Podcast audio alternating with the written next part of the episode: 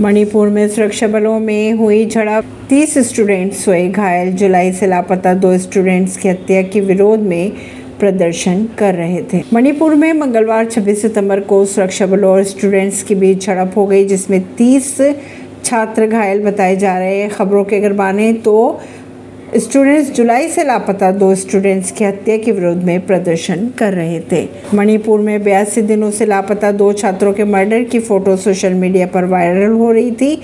ये दोनों ही 6 जुलाई से लापता थे। परवीन सिंह नई दिल्ली से।